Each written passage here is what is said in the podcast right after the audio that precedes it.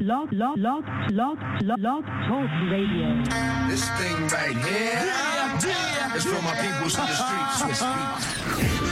Yes, yes, yes. Today. Blog talk radio.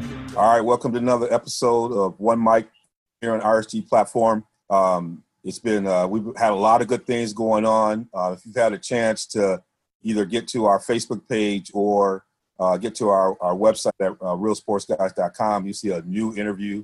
Uh, I had an interview with uh, uh, Lamar Soup, who is the director of player engagement for the Chicago Bears, and just Soup talking about his journey from Chester, PA, to the current work he does with the Bears, and just you know what his vision is for his work, um, and also you know obviously doing this work uh, in the face of uh, COVID nineteen. Uh, part of his main responsibilities is he's helping rookies transition to the NFL. But there's much more, more, much more with that interview. You have a chance to check it out. Make sure you can do that. Um, it's a it's a great interview. And we have several other interviews uh, on there as part of the our RSG Live uh, at the Lounge series, and we'll have more coming on that platform uh, as well, as well as uh, Inside the Park, uh, which is Hank and Hammer. Um, great stuff they just dropped, uh, and a boxing moment that we've been doing with Darnell. Uh, so there's a lot of content up there, and Hustle and Flows. You can't forget uh, my guys uh, over there uh, with uh, Sekou and uh, Marcus uh, doing it. And we've had a couple things with the Big Show. So there's a lot out there. Um, you can also catch us on uh, for our audio on blog or on any podcast platform. We have our audio versions of some of our content as well. So I always want to be a reminder of that uh, as well when I'm, I'm talking to you folks. But before I get into this, I got to bring my co-hosts in. Uh, it's always good to have them. We got at least three in the booth here. We usually have four, but uh, we'll we'll go with my man, uh, Mr. Hank Davis. How you doing, Hank? I'm doing good, D. Uh, how's it going, youngin? Good, good to be with you all on another Sunday afternoon. To be able to uh, chit chat a little bit. You know, we're trying to stretch our legs out and uh, stretch our arms out a little bit as we try to get back to a little sense of normalcy here around the country. But uh, you know, uh, stay stay safe out there. You guys still stay safe out there. Things That's- things things things are coming back together, but not quite. And uh, you know, we've got a lot of tension right now uh, in the country, uh, we're in the world. So just stay safe out there. If you're protesting, stay safe in your protest. If you go to the store, stay safe at the store. You know, we we we ain't through the storm yet. We just on the other side of the eye wall. So stay safe out there. That's always good, and that's a good message for folks out there. Thank you, Hank. Uh, and then we got my man Darnell Kirkland Jr. How you doing, young man? How's it going today? Yeah, it was still it's it. I'm I'm feeling good. Like we know the um, NBA is having a plan to come back. You know, um, we're they're starting to ease up restrictions with the stay-at-home order, but then again, we're still focused. We haven't we haven't forgot about what happened last week, the week before that, and we're going to keep moving, keep trying to get this um thing going as far as a plan for the community, and we're we're going to stick to it. We're going to stay focused. and that's where I like to spend our time in the open mic. Uh, uh, it really focus on this because you know we want to um, we want to be able to talk about a number of things in the world of sports because that's what we do. But uh, we have all uh, have a commitment to uh, social justice uh, that's in our heart. Um, it's kind of why we've been raised, um, and so uh, our uh, open mic is you know power to the people. You know we got to keep that, and this is what we're really feeling today. And um, it does feel like there's a movement that this movement's a little bit different than movements we've had in recent years. The energy, the coalition of folks who are part of this movement, uh, the, the communities who've been involved in this movement, and, and nothing was more evident than that than the reaction that uh, we had, uh, that folks had to Drew's Brees comments uh, uh, earlier uh, in the week or so when he again kind of went with that cadence about the flag and the kneeling when he was on Yahoo podcast, and the the the reaction he got from his teammates, reaction he got from the community, reaction he got from around the country, um, and uh, what he did to kind of try to backpedal a little bit um, and come back with a uh, with a uh, apology and then a commitment, um, leading to him even him responding to the president who felt like he should have kept his position. So when you heard that, I'll start with you, Hank. Uh, just first of all, Brees's framework in terms of how he came out and then um, his position, and then how, what happened after that and the responses uh, from NFL players. What, what what were you thinking when you were seeing this thing kind of un, unfold? Well, you know what? Kudos to Drew Brees for at least being open-minded enough to listen and and and to understand how much he dropped the ball and kicked it out of bounds to start this thing with. You know, he he started with the same narrative that just drives a lot of people of color crazy.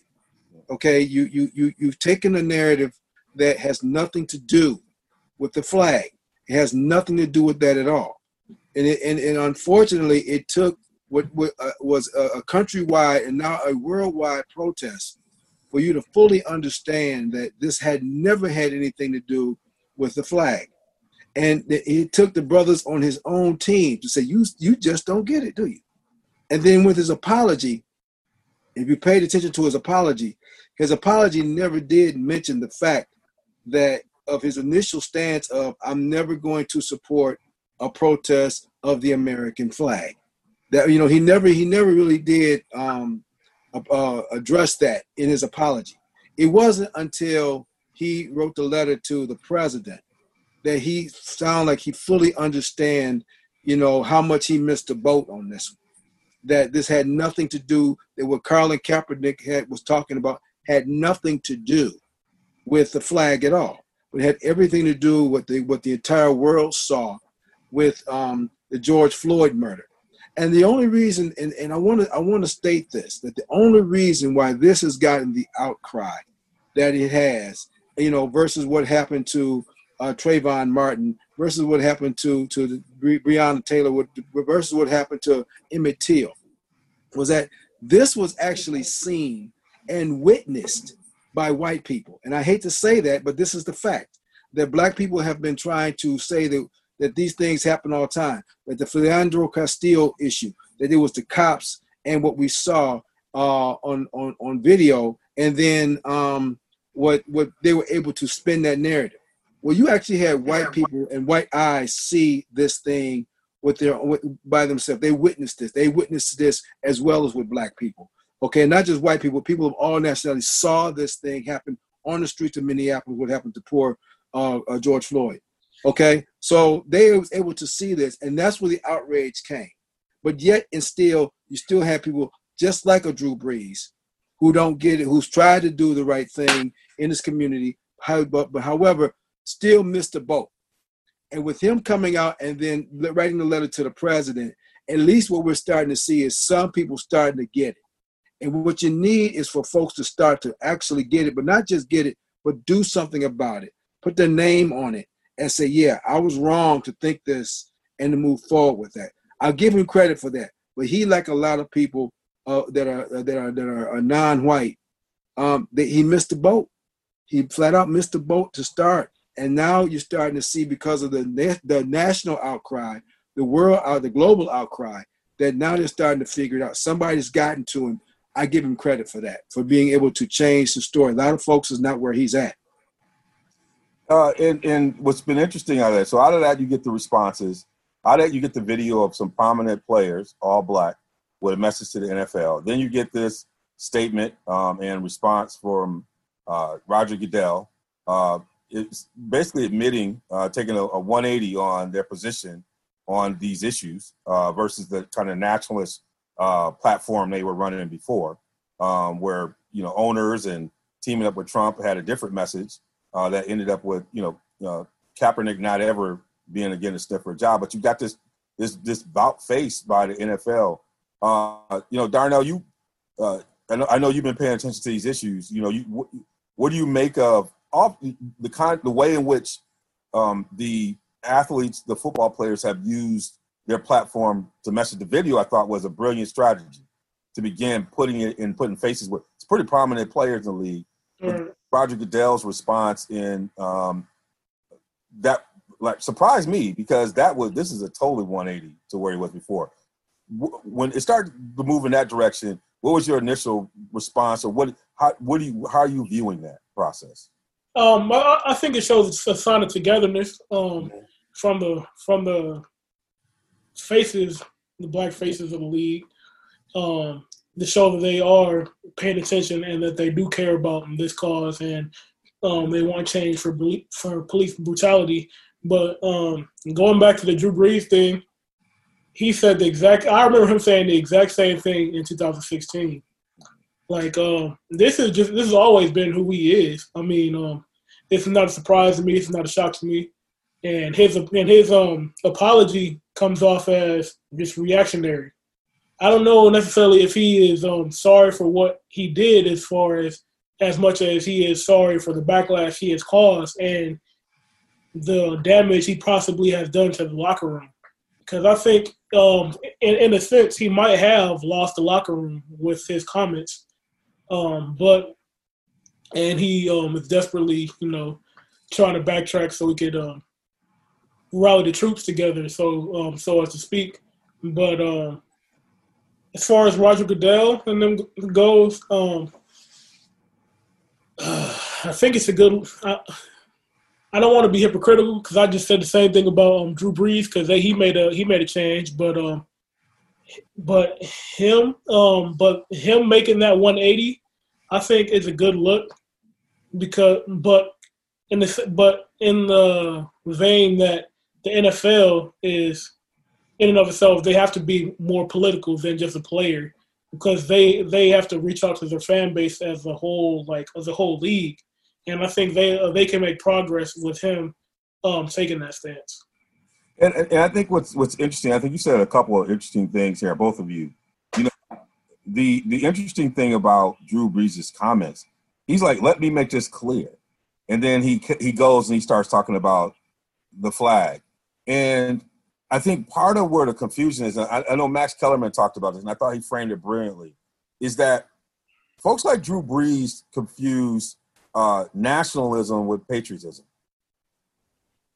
That his framework was a national framework because for his to be true was to, to disregard Malcolm Jenkins' same experience with his grandparents, grandfather, whatever, have a very strong military family, as committed, and in in not honoring that experience.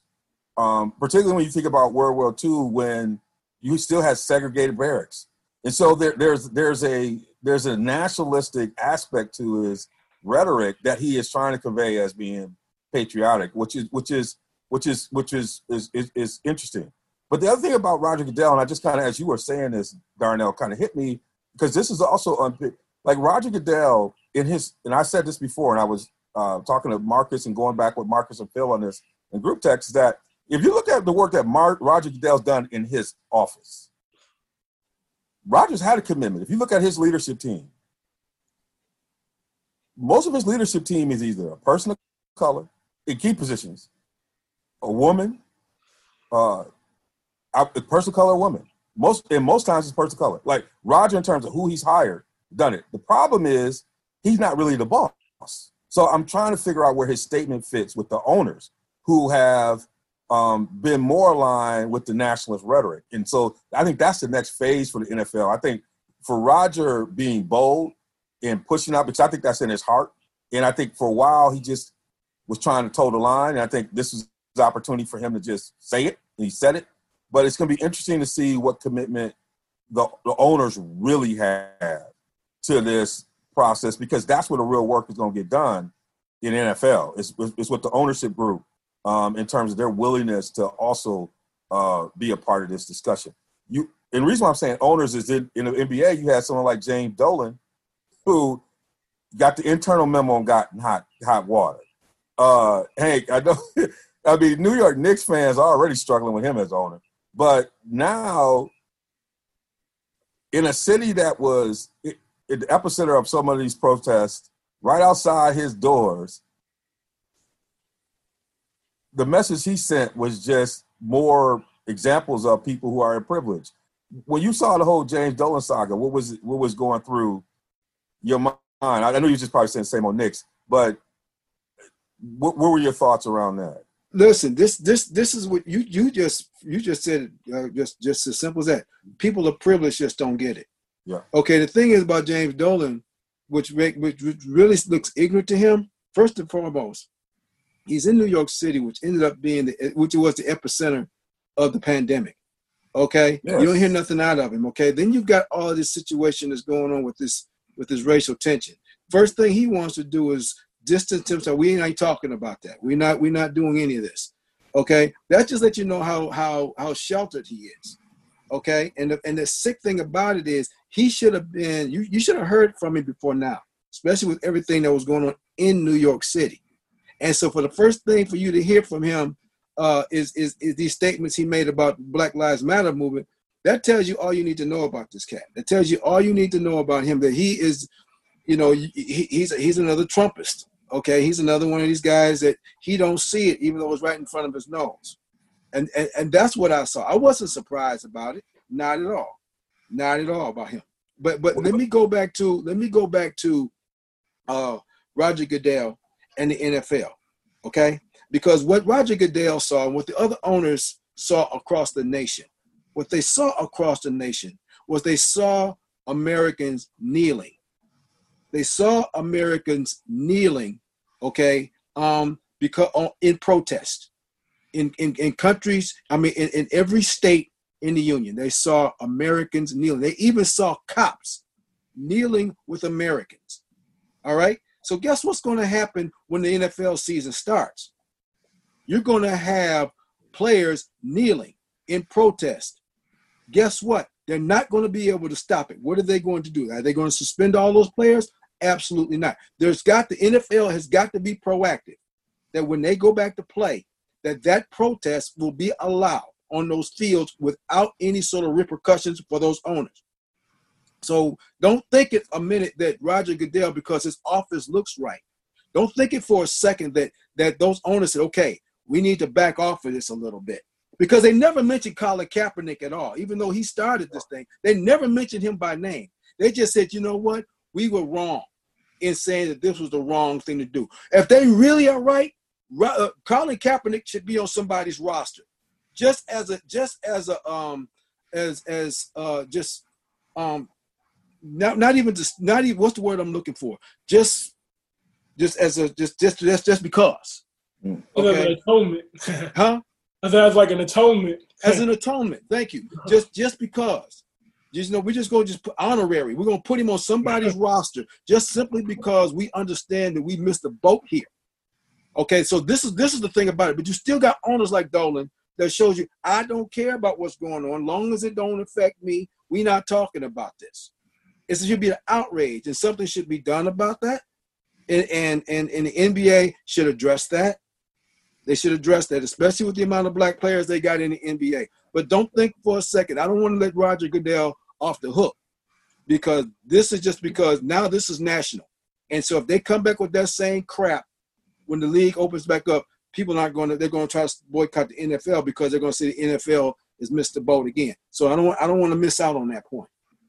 Young, and I think one of the things that's uh, yeah, crazy, and I, I know you know you're you know, depending on what happens here, you'll you'll be coaching, but you know this movement is also torn through the fabric of sports and a number of coaches from college to high school. I mean, people are speaking up almost like the Me Too movement.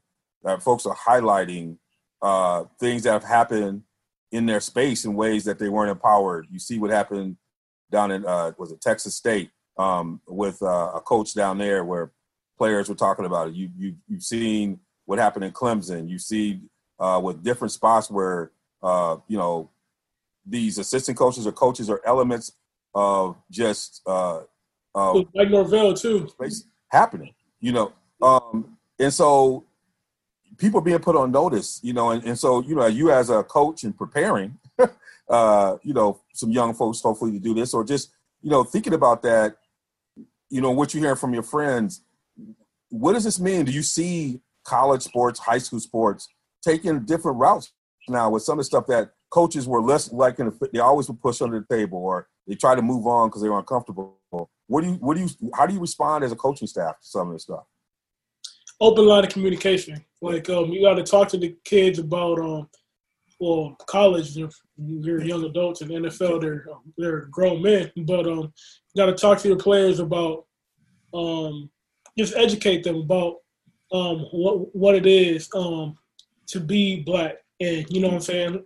Well, not all coaches are to be black, but um, but just just so they can understand you know what's going on, just address it um, first and foremost. At, at just try, just try to take the, just try to head it off, but also keep that open line of communication. If anybody has anything that they need to talk about. Anybody has any questions they need to have, just um, say, okay, you can call me. You can always email me, um, or you can see me before practice. You know what I'm saying?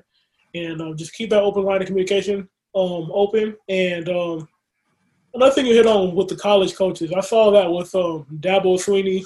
And another thing uh, I saw, but I didn't bring it up, but um, shoot, and um, Antonio Pittman, the old um, running back at Ohio State, he was on Beanie Wells podcast, and he said when he when he was playing, he didn't he didn't give the name of the coach, but he said um, he said um, I'm going to send you back to Akron to sell drugs.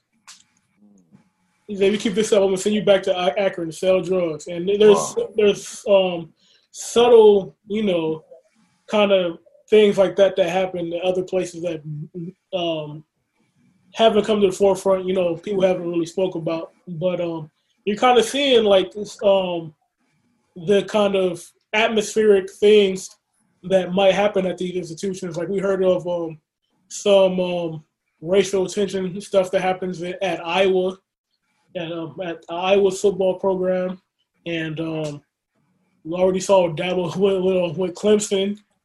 Um, but um, it's the time, especially down south, when you're dealing with the SEC coaches. Um, you know, their their fan base is going to be more of those um, conservative guys. You know, down south, so they're going to have to kind of toe the line between who, quite um, to put it frankly, who are they going to support? You know, what I'm saying they have their um, they have their fan base and they have their students that might um, make up two different um, demographics. So Yeah, I mean, you see what Fromm did and had to back away, and right, it's it's tearing you, you're tearing the band-aid off a very deep wound that no one really wanted to treat. And so, um, you know, I'm, I'm glad that we're hearing from people like Popovich who've been talking about this forever. Um, It really came out hard and really put it where it needs to be. That you know, white folks don't have to do some work. And I think what these coaches are going to also begin about is that players and families are going to be holding them accountable. You know, people have gotten generational wealth off of the backs of of uh, black athletes. Um, and you know, to hear people like uh, was it Mikey Williams and folks like that, young cats who are really articulate about what they want to do, talking about man, maybe the HBCU. I've been saying that for years. You know, I, if three or four players decide to go to Howard, the, the TV gonna find you. You know, uh, the, the, the league gonna find you. Uh, you go to FAMU, it's gonna find you. Um, you don't necessarily have to do this in this day and age. Uh, they find you, uh, and uh, you can create momentum. And so you, you have these young cats thinking a little bit differently about uh, where it is. But what it's doing is putting tension in the system say that you don't have ownership of this process. Um, and I think it's going to be very difficult for some of these folks where it's in, institutionalizedly ingrained to be able to do that. So we're to keep this issue as part of what we do, power to the people, as part of this open uh, uh, mic. You know, we also want to say to all the folks out there um, protesting on the front lines uh, uh, and everything else to, to be safe, but uh, we got to be diligent and we got to keep the movement. And that we need people doing this in all phases, whether you're on the front line or you're in the office or you wherever you are. The the battle for this is not in the marching, but the battle is also in the policy development, as we talked about on our show, uh, dialogue between brothers uh, uh, in our previous podcast, which I thought was a great one. That at some point we got to come up with solutions that are, usually have to deal with policy and other things uh, to, to move these issues. All right, we're gonna get to the cipher. You know, uh, which is up. The NBA is back, and uh, you know, it, it- they they are they're gonna have 22 teams. Going to travel to Orlando, uh, and um, they're still trying to work out because the teams that didn't make it uh, were concerned that they, they got a, a big time gap in terms of trying to be able to play. So they're playing around with different scenarios there. But let's just start with what they decided to do. Um, Darnell, I'll go with you first in terms of this plan. What you know about the plan? What do you like about it? What do you what are you concerned about it, or uh, or you may not have any concerns about this plan of, of ha- having a 22 team uh, uh, process moving forward? I like it. Um, I, I think I like this plan a lot better than going directly into the playoffs because there's a lot of concerns about like possible injury risks. So bringing the extra teams gives you extra bodies to play other teams. You're gonna have, I think they're gonna have six to eight um, warm up games, so to speak, to um, get back in rhythm. And it also gives teams that might have been outside of the playoffs, it might give them, it's going to give them an opportunity to make the playoffs. So we we will get a chance to see if um, Damian Lillard, Zion Williamson, stars like that, Devin Booker can right the ship with their team and possibly make a run at the playoffs. So I think it, it, it I think that's a really good idea. I like the way it's um, it's shaking out with that, and um, I'm going to hand that off. Yeah, I think that you know, I, I think you know they're, they're put in a very difficult position because you, you're trying to figure out at what point uh, it, it, it's a, a, term that you use in uh, economics, diminishing returns. There's a point of diminishing returns where you start to lose value, and um, you know there has been a lot of talk that you know if they could, were able to get 70 games in for everybody, it helps them to trigger on some of the, the local uh, TV deals and regional deals. And I thought you know, for the good of the money moving forward for some of these players, you know, that might not be a bad thing to do um, at all. But given all things, I didn't have much of a problem. Hank, when you you heard this, 22 teams, what were some of your thoughts? Well, the thing that I first thought about was the teams that didn't play. Yeah. And what happens with those players, and and and uh, um, what what happens during the free agency? You know, I, I look more at the business aspect. Okay, now I'm with a team that's not going to even be able to compete. Now we might be out of it, and we understand the circumstances that we're in. But now, if I'm an agent, do you know? I'm and then I'm coming up on free agency, or if I'm I'm at the end of my rookie deal with one of these teams, uh, I'm going to look to both. I'm going to look to say, okay, under the in, in this circumstance, I can look at this two ways. One, um, uh, you know, maybe I'm being safe and but I, I love to play basketball. Okay, I love this is my passion. This is my career, and I'm not playing because my team absolutely blows. So I don't even get a chance to to, to show off what I'm doing. So I'm going to try to go to one of these 22 teams. And then what does does that weaken the league going forward? Does that really weaken the league going forward? Because now you got players that don't want to stay. These teams have been just absolutely identified, and the, and the NBA has no way of justifying that. They cannot say, well, no, these are not the weakest teams in our league, and we do want to have parity there. Well, no. So you're going to have to do something as a league to protect the integrity of your league, to try to maintain some level of parity so that these other teams and these fan bases, you know, continue to watch your product. Otherwise, you're going to have a problem there. I understand why they have to do it, but there's always going to be a fallout uh, when you do stuff like that. When you start to eliminate a portion of your league uh, to try to, to, to, keep things going. Now, the playoffs will probably be the most competitive thing we've ever seen. And from a fan perspective, great. You know, but from a business perspective, from those players who are not going to be playing, those players who are going to be demanding trades because they're on these other teams and not playing, we're going to have to see how that that, that fallout is going to be massive. And you're going to have these this this group of teams. It's almost going to be like college football, where you're going to have your Power Five league and you have your group of five, and nobody wants to be there and then you're going to start having this bailing thing. And I just I, that concerns me with the NBA going forward. They're going to have to do something to really try to build that back up going into next season. Yeah, and I think part of what they're framing, like, look, this we got to do what best we can do with what we got right now, and um, obviously there are teams are not playing, and, and some of the things they're looking at is you know uh, creating space where they can um, you know do some mini camps where they can do some training where they could work out still have those teams have extended opportunities to work out and work with the young players. Um, you know, maybe have some type of summer league type framework. Um, how do y'all feel about some of those suggestions? Either one of you.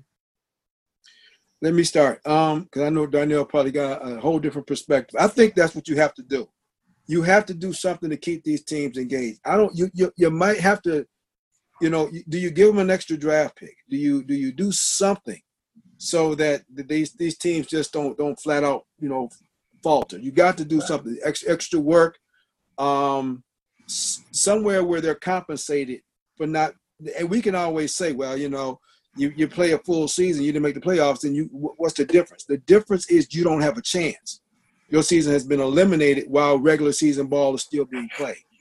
You see, this is where it becomes kind of sketchy. If you were just going right into the playoffs, that's a different animal. But now that you're going to have teams have an absolutely uh, absolute chance for play in, and some teams who don't because they don't even get a chance to play, you got to compensate those teams. Otherwise, you're going to weaken the league. And I understand the circumstance, but but it will weaken the league if we don't do something like that. Yeah, Dardo, you have a response to that? Yeah, well, that was kind of where I was going as far as um, I think they should have a summer league style thing in a different site. Maybe they go to Vegas or something like that. Yeah, Vegas. Yep. where um, they have their own summer league, and um, the winner that either can get the first the first draft pick for next year, or they get more ping ping pong balls come time for the NBA lottery. So I think it should work kind of like that. I, I love that one. Yeah, more ping pong balls for the NBA lottery. Yeah, you get a bonus uh, with that. You you know, and maybe that that gets some of these veteran players on the court right. workouts. Um, And let me, if I could, let me just that. let me just let me just let me just piggyback off of what Darnell said. I think that also that no teams that's playing should have the first five picks. Period. That the first five, maybe the first six picks, have to come from these teams that didn't get a chance to play. I think that you got this. You got to stipulate somewhere that if you're going to do the lottery, that those teams, that the rich don't get richer. That somehow that these teams that aren't playing, they've got to be guaranteed you know, a top five, top six pick outside of the teams that are playing. You following me? yeah, but I think the problem you got that is some of those picks are built on on deals that were done two three years ago that you have to honor. So that Yeah. have a lot to do with where people place um, in terms of those being for them um, them having uh, opportunity to get the picks. And so I think you have to honor some of these past deals because players got exchanged or deals got got done.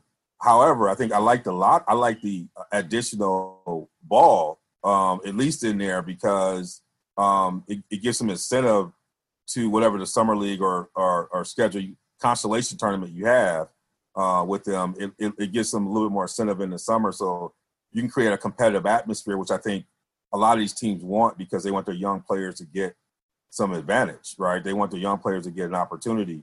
Um, so I like that idea, but you, you, I think you, you you'd have to because of the collective bargaining agreement and all the rules and policies honor any previous trades uh, that might end up allowing you know someone like the Lakers if they had to deal with somebody to get a temporary t- pick in the in the if they if they finish you know in the top five, you got to honor that deal because Well, you got the you, you got you don't don't you have a, a COVID nineteen uh, uh st- stipulation? I mean, you got you, you you got a twenty two team league, so you're not even talking about normal times here.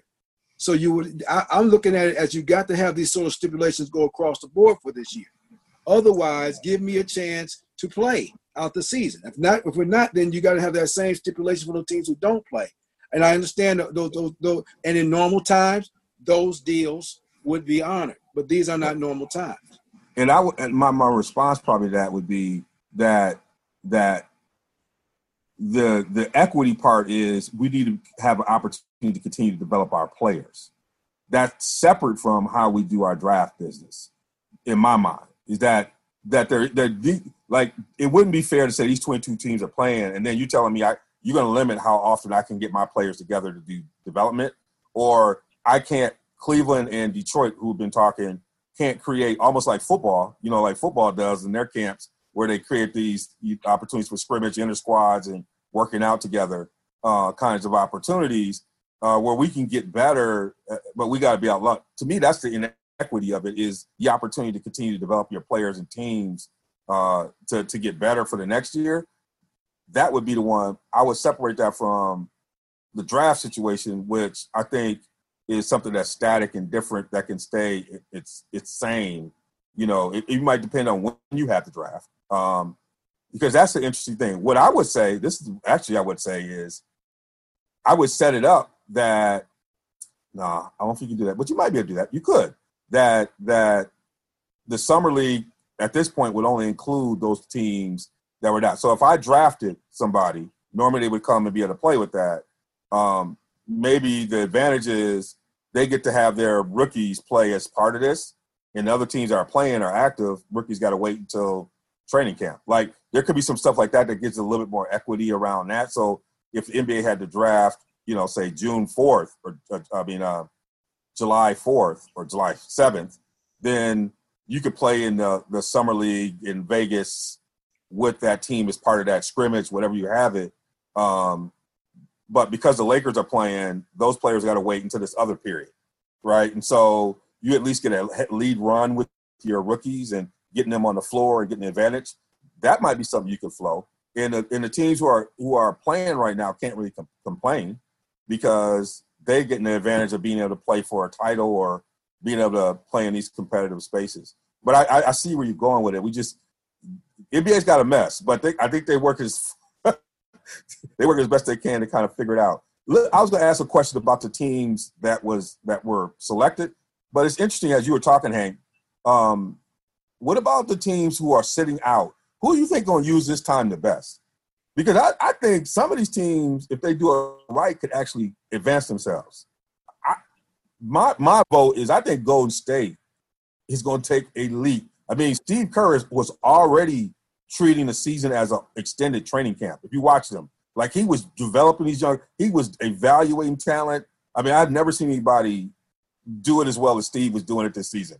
He was, and then finding ways to integrate some of the veterans. He's going to have Curry back in, but really focusing on developing these young people. I think Steve is going. I think the, I think Golden State's going to kill it uh, in the summer. But who else do you think is going to take advantage of this time? Who's not necessarily playing um, in the 22? Darnell, you think you got somebody? I was going to say Golden State, but to be Yeah, honest, if I was going to say another team, I'll go with um, Atlanta because Yeah. Atlanta they have a, a they have a very good young core of, of talent, and um, some of some of which like I don't think Clint Capela has played much with them. So Yeah. getting that extra chemistry, getting those guys in the lab with them working together, um, it could benefit them um, from getting extra time together. But um, as far as the draft process, if they if they could win this um, so-called tournament that I that I um, proposed, and they can get a higher pick, they could get the hometown kid Anthony Edwards, and we can see how that goes. But yeah, Yeah. So I know we probably took we probably took both of yours, Hank. But You took both of mine, you know, and I, and I will and I will not say the Detroit Pistons. I'm not saying that at all. I'm not doing that. Okay, I, I don't know what they're going to do, but whatever it is, is going to be wrong. But I want to go back to uh, Golden State because you're talking about the rich getting richer. yeah, Okay, this is a team that you know uh, coming off a year where they just they, where they lost the championship, they had all these injuries. Okay, you still got a championship pedigree over there, and now they got an opportunity to develop young players, as you stated. And oh, by the way, they could get the number one overall pick. yeah, Okay, so you talking about the this is a team right now. You're just talking about it couldn't have happened any better for them. You didn't really want uh, Steph Curry and those guys. You know they were they weren't going to play. They weren't going to play of any min- minutes of significance anyway, right? So they get a chance to really just take the rest of the season off and develop that team back into championship pedigree with a couple good moves in the off season. That one is the one where it almost seems like it benefits them all across the board you know, because um, Clay wasn't coming back, Steph wasn't coming back. You were just, and all you was doing was putting minutes on, on, on people like Draymond. Okay, that they, don't need it. They can they can rest out now and be ready to take another run, another shot next year, or move them. But this, but for them, of all the teams that there's benefits, it benefits them the most. I can't even like I you can't think about anybody else. But that's the only team that was they went deep into the playoffs last year that now can benefit from this. If you can benefit from this, the Golden State Warriors will. What's interesting about that is that it almost feels like uh, that transition year that San Antonio had that got allowed them to get Duncan, you know, um, and and then just kind of keep it moving uh, a little bit. They just did not lose a beat. They just were able to really position themselves and then set themselves up for another 10, 15 years. And I, I, you're right. I think the uh, the Warriors are really using this well. Um, it's extended. And I think what's what's crazy about this is that the transition between the end of this season and the beginning of next season um, is going to create a disadvantage for the team that doesn't win the championship because you're going to give a lot of energy to this, and then you're going to have a short turnaround. Whereas these teams sitting out, a team like Golden State that could really orchestrate, work this the right way, could be coming into the next season with a lot of momentum Right. and really push this.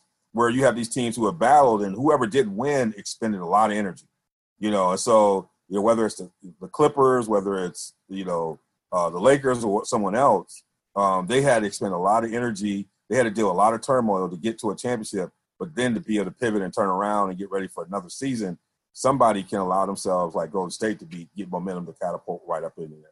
And let me also let me add this too is, is the fact that you, you're not playing like right right now. Those players would be. You you can argue that their legs are fresher. You can argue that you know not having all those minutes is going to help for maybe a, a quite better quality of basketball. But also now you're talking about trying to do some sort of training camp when you would have been playing. Okay, we're into June right now. So these these they got to get themselves back into basketball shape when they would probably be doing this in in in uh, um, September, October, getting into November. So that's a that's a change. And you, athletes know they're used to routine. So this is this this is a break from their routine. What you want to watch too is um, what's what, these injuries. This, this this is where you know the early part of the year when you start seeing the hammies and that kind of trying to get in basketball shape. These guys won't start getting the basketball. They might start playing into the playoffs. So those are things we're going to have to watch. And you talk about the, the quick turnaround. The, the the teams that got to play, watch watch them, watch them very carefully. Watch the quality of basketball coming back number one. Watch injuries number two. It's going to be real interesting to see. Now, and with the teams who are selected, you know who who do you think is in the best position to really take advantage of this new model? Is it is it still the Lakers and the Clippers, or do you see a dark horse, someone like Denver, uh, someone like Boston? You know, some of the, one a team like Portland who might get some healthy bodies back um, over the course of this time and and catapult them. If they would have them healthy bodies, Portland would have been struggling for the playoffs. They probably would have been a top four team with the healthy bodies um, that they had to uh, uh, uh, deal with the injuries. Who do y'all see? You know, I'll start with you, Darnell. Who do you see, you know, benefiting from you know this new format? Well, I think the the rust is gonna is gonna really hurt the the coach heavy teams, like the teams that really come through with a system, like um like the Jazz, maybe you know um teams like uh, Indiana, teams like um you know the teams that are they run systems a lot, like um Toronto. But I think the teams that are going to excel are, are, those like AAU teams. You know what I'm saying? Like um, you got um J- James Harden and Russell Westbrook. Uh, I think they're going to play. Um, they're going to excel in this. I think Boston's going to excel with Kemba and Jayson Tatum. They're guys that can really like um, um, if if things fall apart, they can say, okay, just give me the ball and I'm ISO. And I think um, teams like that and can't leave out the Clippers because the Clippers um um, they have two of the best ISO scorers in the league with Kawhi and Paul George, and on top of that, they have defenders that necessarily the chemistry doesn't necessarily matter as much because they all can just lock, lock down. You know what I'm saying?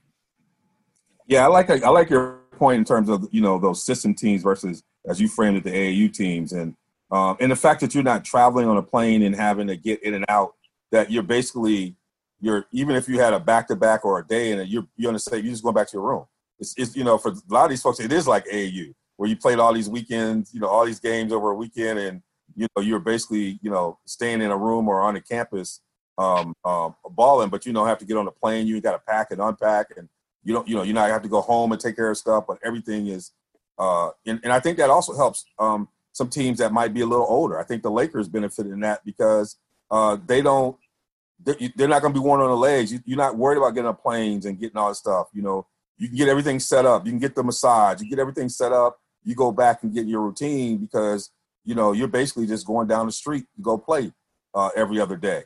Um, so I think this the design is going to be interesting. I see Hank over there uh, uh, setting his head a little bit. What you talk about, man? Man, because why why am I even on the show? Y'all gonna take everything I'm going to say. I might just sit back and listen. I mean, I mean, I mean, Darnell, you said what team do you think will benefit? He named eight. Okay, then that only leaves me with that, that only leaves me with two, and then you say them. So I'm, like, I'm just, just, you know, what else can I say? Let's listen, highlight the ones you thought. Well, listen, the Lakers was the one that, that popped into my mind just for what you said. You got Anthony Davis who can't stay on the floor for a full season. You got an aging LeBron James. So now you got guys that have been able to rest up. You everything you just mentioned, uh, Devon. They don't have to travel. Okay, they go back to the hotel. Um, they haven't their legs are fresh. They don't have all these minutes. They ain't got all these nagging injuries. Okay, they can just go ahead and ball out. Especially like Anthony Davis, who just for some reason cannot stay on the floor. For the last couple of seasons. This benefits him greatly. And LeBron, too. This benefits him greatly. They can make one push.